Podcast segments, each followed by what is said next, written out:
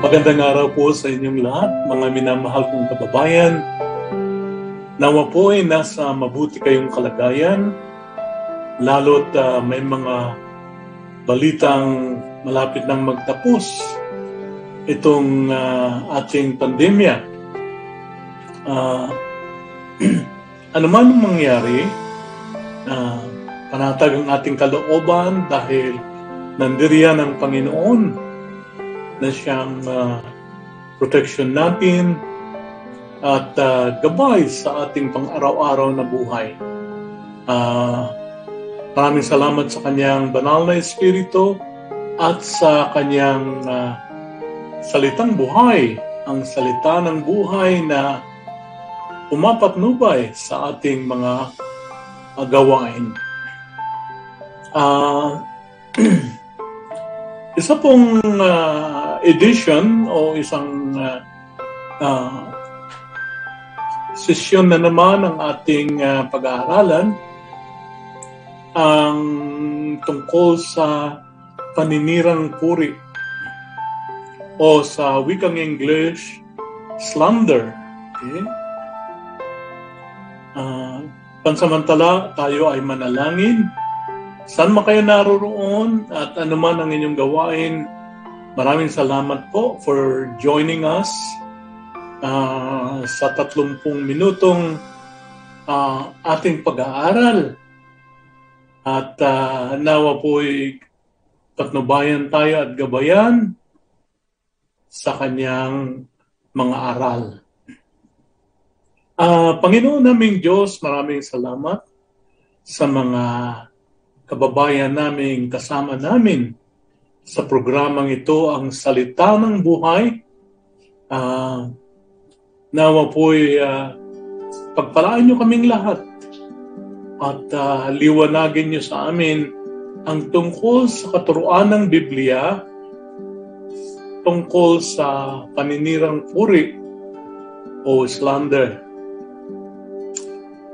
Nawa po'y kung sino man ang mayroong hindi magandang nararamdaman sa mga oras na ito, iunat natin ang ating mga kamay at ating ipanalangin sa kapangyarihan ng banal na pangalan ng Panginoong Jesucristo, na nawa po'y kayo pagkalooban ng lakas at maprotektahan sa anumang uri ng karamdaman, maprotektahan ng anumang viruses, at patuloy na palakasin, paggalangin ng ating Panginoon.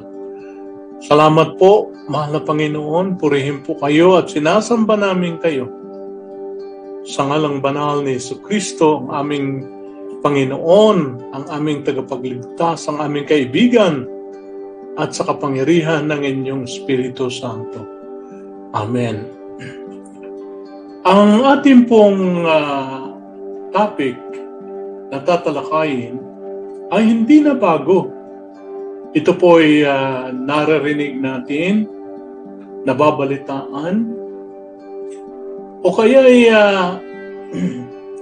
sa panahong ito na sa ating bayan nalalapit ang halalan 2022, mayroon po tayong mapapakinggan na mga paninirang puri. Okay? Ano nga po ba ang slander o paninirang puri? Ito po ay isang uri ng pagsisinungaling tungkol sa isang tao. Ito ay upang ibagsak ang kanyang katauhan o personalidad at hindi maging kaaya-aya, not blessing, lalot na mag-election. Ito po ay kakaiba sa tinatawag na libel o libel, kasong libel. Ang libel po ay isang written na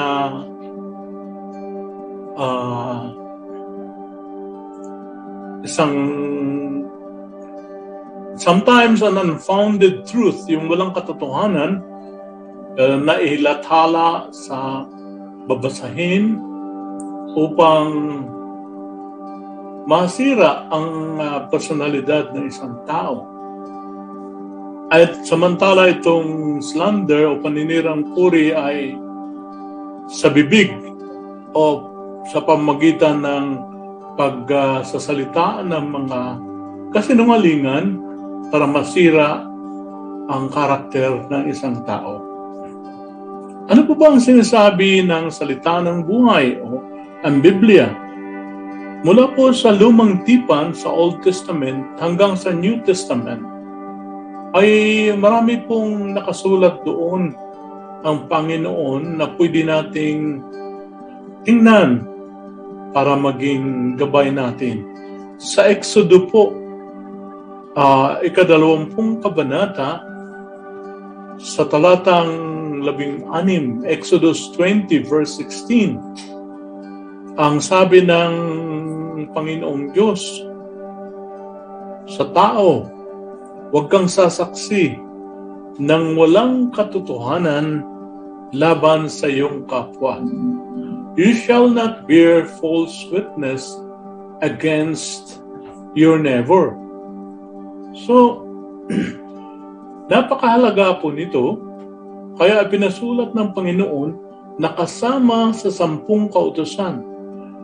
It's a part of the 10 Commandments kung saan ay ibinigay ni Moses sa bayang Israel, and it goes down to us, sa ating generation.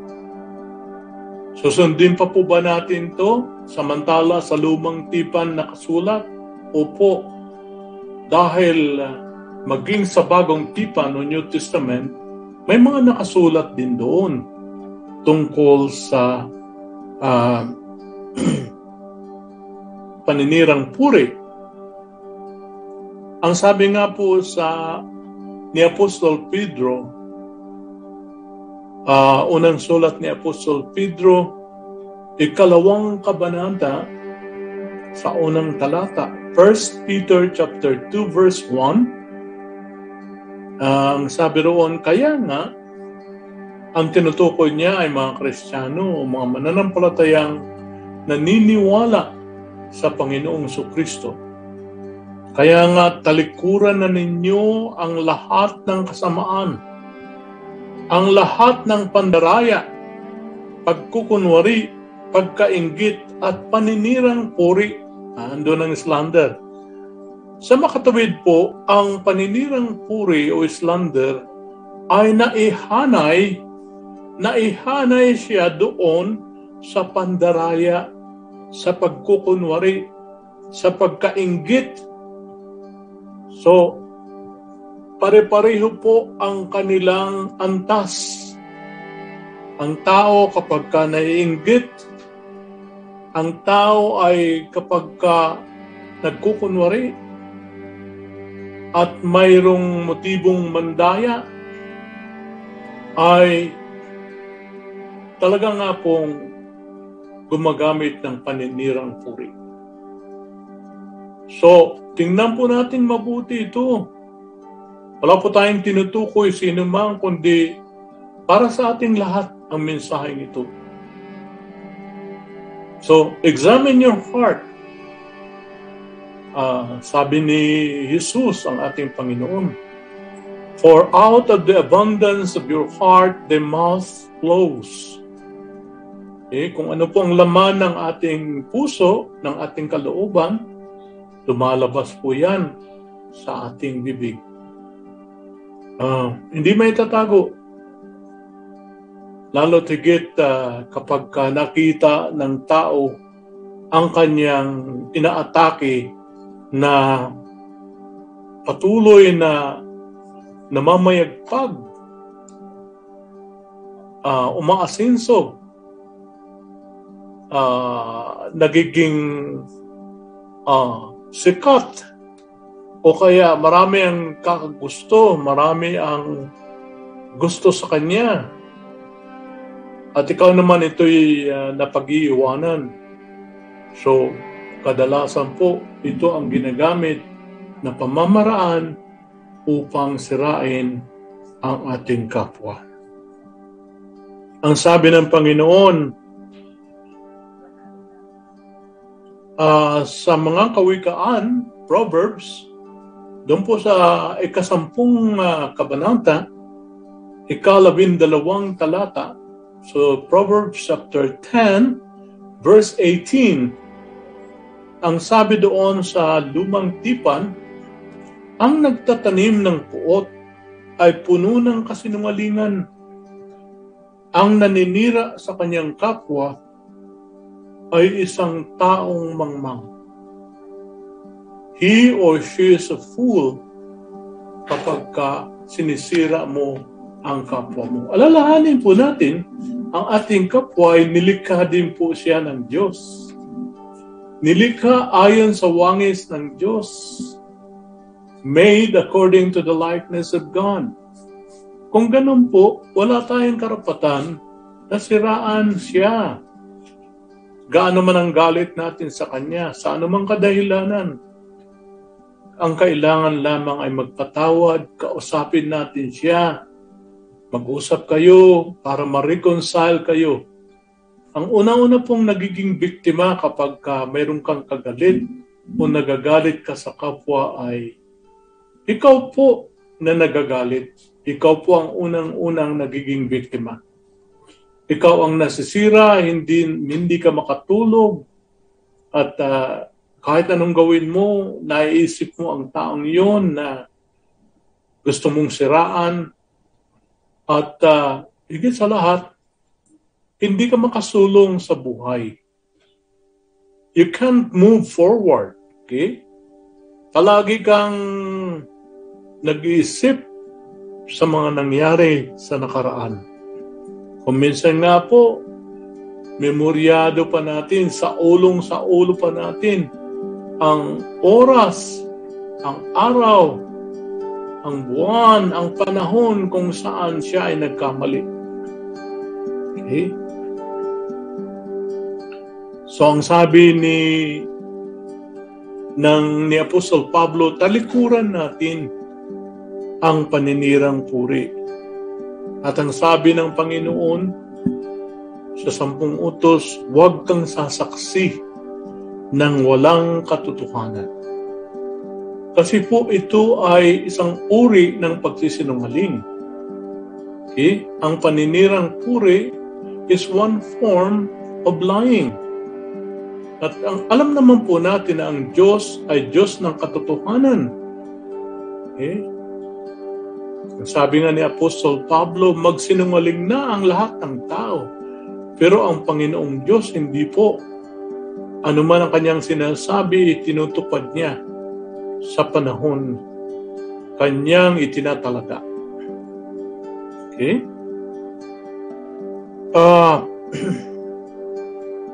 Ito rin po, alalahanin po natin, itong sinasabi sa mga kawikaan, 6 na kabanata, sa Proverbs chapter 6, verse 16 hanggang 19. Iniipon po natin yung mga salitang mula sa Biblia o salita ng buhay. Iniipon po natin kasi yung pong pagbabasihan natin sa buhay. Ang sabi doon, ang kinamumuhian ni Yahweh, ang Panginoong Diyos ang tinutukoy, ay 7 bagay. Mga bagay na kanyang kinasusuklaman. Ano po ang mga yon? Kapalaluan, pride, ibig sabihin kahambugan, kasinungalingan, at mga pumapatay sa walang kasalanan, sa mga inosente. Pusong sa kapwa'y walang mabuting isipan. Mga paang ubod tulin sa landas ng kasamaan, saksing sinungaling, false witness, mapaglubid ng buhangin. Yan daw po ang mga naninirang puri, yung mga false witnesses, marunong maglubid ng buhangin. Okay? Mapaglubid ng buhangin, pag-awayin ang kapwa, laging gusto niyang gawin. So yan ang mga kinamumuhian ng Panginoong Diyos. At kung kinamumuhian niya, dapat din pong huwag natin gawin. Kasi po, mga kasama, mga kapatid, mga kababayan, kagaya ng palagi kong sinasabi, nakakatakot. It is a dreadful thing to fall into the hands of the living God. Nakakatakot ang tayo ay mapailalim sa bagsik ng kamay ng Diyos kapag kapo tayo ay nanunuway sa kanyang kalooban. Mabait po ang Diyos. Mabait siya sa lahat, maging sa mga makasalanan. Kung hindi po siya mabait sa makasalanan, hindi na po niya bibigyan ng pagkakataon ng mga ito upang sila po ay makapagsisi at mabago ang kanilang buhay, tumalima at manikluhod sa Diyos, okay? At tanggapin si Yesu Kristo bilang Panginoon at tagapagligtas. The heart of the Lord is mercy. Ang kalooban ng Panginoon ay puno ng kahabagan. Mahabagin ng Diyos. Okay? So tandaan po natin, ang Panginoong Hesus ang daan, ang katotohanan at ang buhay. Kung siya po ang katotohanan, kung ano po ang kanyang mga sinasabi, sundin po natin. Yan po ang magpapatunay na tayo'y kanyang mga alagad. We are His disciples kapag ka po tayo ay sumusunod. Hindi po kapritso ang ating sinusunod. Hindi po personal na emosyon ang ating sinusunod. Dahil ang pananampalataya ay hindi tumatalakay sa emosyon. Ang pananampalataya ay higit sa ating emosyon. Okay? At ang pananampalataya ay paniniwala sa mga salitang binitiwan ng Panginoon. Okay? Ang sinumampung nananampalataya ay pagpapalain ng Diyos. Kalulugdan ng Panginoon, God will be blessed kapag tayo po ay obedient sa Kanya.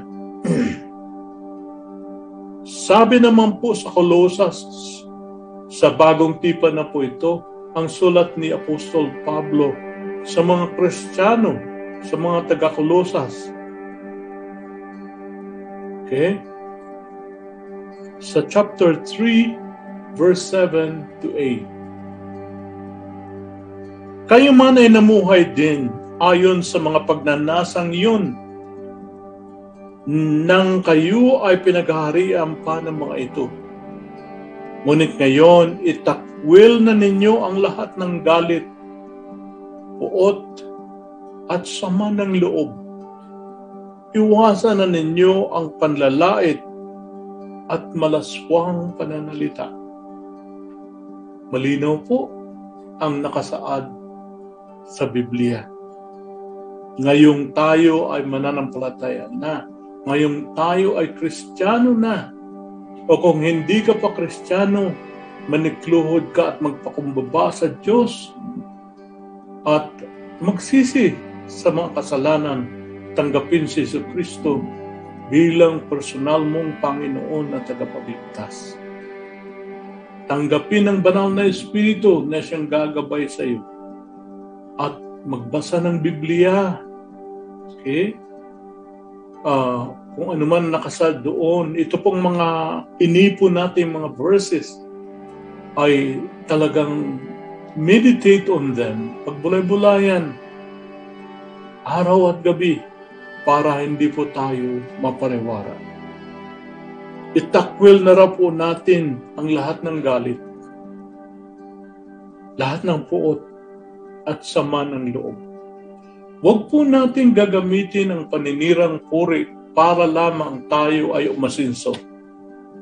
Sisiraan natin ang ating kapwa-empleyado. Bubulungan natin ang ating boss o sino mang nakatataas sa atin na tatamad-tamad itong kapwa-empleyado ko. Okay? Hindi maganda. Pwede kang paniwalaan, pwedeng hindi, pero naglalagay ka ng maling signal o impression doon sa employer mo. Okay? Tungkol sa taong yun. Iwasan na ang panlalait at malaswang pananalita. Ang mga yun ay magkakapareho ng antas in degree sa paninirang puri. Okay? Kung mahal ng Diyos ang tao, kung mahal niya ang kanyang creation, dapat din po tayong magmahal sa ating kapwa. Sa sulat ni Apostol Pablo sa mga taga-Efeso, chapter 4, verse 29, sabi niya, huwag kayong gumamit ng masasamang salita, kundi yung makapagpapalakas at angkop sa pagkakataon upang makapagdulot ng mabuti sa mga nakakarinig. So, bantayan po natin ang ating mga bibig at huwag po tayong manira sa ating kapwa. Huwag natin gamitin ang ating dila para sirain natin kapwa to the point na panghihinaan siya ng loob o kaya naman magiging dahilan para hindi siya magsumikap din sa buhay at magalit. Maging dahilan upang siya ay magalit din. Kailangan po ang mga salita natin ay yun lamang angkop sa pagkakataon. Okay? Yan po ay napakamahalaga. Hindi yung daldal and then bigla ka na lamang nagsalita ng mali, kundi sa bawat pagkakataon, yung tamang mga salita ang ating sasabihin. Kapag kapo ang tao, ang kapwa natin ay nalulungkot, mga tamang salita upang siya po ay mapalakas ang loob. That he will be comforted. Okay? At a time when he is down, dismayed, discouraged, may mga tamang pananalita po yan. Kung minsan nga po, mas mainam pa ang pananahimik kaysa salita ng salita. Baka makapagsalita ka ng mali. So, ano po ang gagawin natin? Paano po natin ma-resolve para hindi po tayo makapanirang puri? Unang-una po, mahalin natin ang ating kapwa. Ang sabi po sa aklat ni Juan, chapter 13, verse 34, according to Apostle John the Beloved, isang bagong utos ang ibinibigay ko sa inyo ngayon. Magmahalan kayo. Kung paano kayo minahal, kayon din naman magmahalan kayo. So, mayroon pong tamang degree ng pagmamahal sa kapwa. Dinefine po ng Panginoong Jesus, quote and quote, kung paano ko kayo minahal, magmahalan kayo. Noong pong mga unang panahon, natatanda po natin ang turo ng tungkol sa parable of the Good Samaritan. Ang sabi ng Panginoon doon, yung karugtong na turo is mahalin natin ang Diyos ng buong puso, ng buong lakas, ng buong kaisipan. At ang pangalawa, mahalin natin ating kapwa kagaya ng pagmamahal ko sa inyo. Noong una, pinalify niya sa ganito, Kasi may nagtanong sa kanya, ano po ang pinakadakila sa lahat ng mga utos? Dami kasi ng mga utos ng mga Hudyo. Okay? Yung pong mga nagtuturo ng kautusan. Ang dami mga utos sa pagdaan ng panahon. Dalawa lamang po sinabi ng Panginoong Isus. Sabi niya, mahalin mo ang Diyos, okay? At mahalin mo ang kapwa. Love God with all your heart, with all your strength, with all your mind, and love your neighbor as you love yourself. Nung una, quinalify po ng Panginoon na mahalin mo ang kapwa mo kung paano minamahal mo ang iyong sarili. So kung ayaw mong masaktan ang iyong sarili, huwag ka rin manakit sa iyong kapwa. That is the qualification. Pero nung si Jesus ay umakyat na sa langit, nag-iwan po siya ng katuruan. Ang sabi niya, mahalin mo ang kapwa mo kung paanong minahal ko kayo. Okay? Yan po ay nung bago siya ay ipako sa krus, at umakyat sa langit. Isang katuruan na dapat natin tandaan palagi. Dapat manatili sa ating mga puso. So, tayo po dapat na maging malinis ang ating pananalita. Hindi po tayo dapat na manlait, manginsulto, o kaya manirang puri sa paraang sisiraan natin ang kapwa natin para lamang masira ang kanyang personalidad.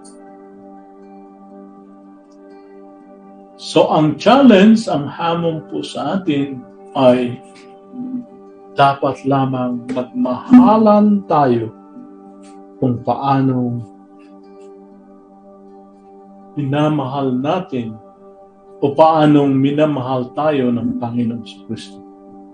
Sa Mateo 7:12, Matthew chapter 7 verse 12 sa New Testament, sabi doon, gawin ninyo sa inyong kapwa ang nais ninyong gawin nila sa inyo. Ito ang buod ng kautusan at ng mga isinulat ng mga propeta. Ulitin ko po, sabi ni Jesus, gawin ninyo sa inyong kapwa ang nais ninyong gawin nila sa inyo. Yan po, diyan po tayo nagtatapos. Purihin po ang banal na salita ng Diyos, ang salita ng buhay. Nawa po'y napagpala kayo sa kaunting oras na ipinagsama natin. Huwag niyo pong kalilimutan na mag-subscribe kung kayo ay bago pa lamang dito po sa Filipino World Channel sa programa ng Ang Salita ng Buhay. Ito po ang inyong lingkod, si Pastor Nilo Briones, na nagsasabing isang magandang araw muli sa inyong lahat. Nawa po'y pagpalain kayo sa inyong pagsusumikap na mapaganda ang buhay ng inyong pamilya. Lalo na po sa panahong itong walang manghanap buhay ang iba nating mga kababayan. Tandaan po natin, mahal kayo ng Diyos. Mahal tayo ng Diyos. Kung hindi nga ba naman tayo mahal ng Diyos, bakit niya isusugo ang kanyang kaisa-isang anak na si Jesucristo? Ito'y upang ang sinumang sa kanya ay maniwala, wag na siyang mapahamak, kundi magkaroon ng buhay na walang hanggan. Isang buhay na puno ng pagpapala. Isang buhay na sa kabila ng mga pagsubok, nandiriyan ang kamay ng Diyos na siyang papatnubay sa kapangyarihan ng kanyang Espiritu Santo At nandyan ang salita ng Diyos, ang salitang buhay, ang Biblia na siyang gabay natin. Pagpalain po tayo ng Diyos, muli po, para sa kanyang kapurihan at kaluwalhatian ang ating pagsamba sa lahat ng panahon sa ngalan ni Kristo Jesus. Amen at Amen. Sa susunod pong muli na edisyon ng Salita ng Buhay, magkita-kita po tayo.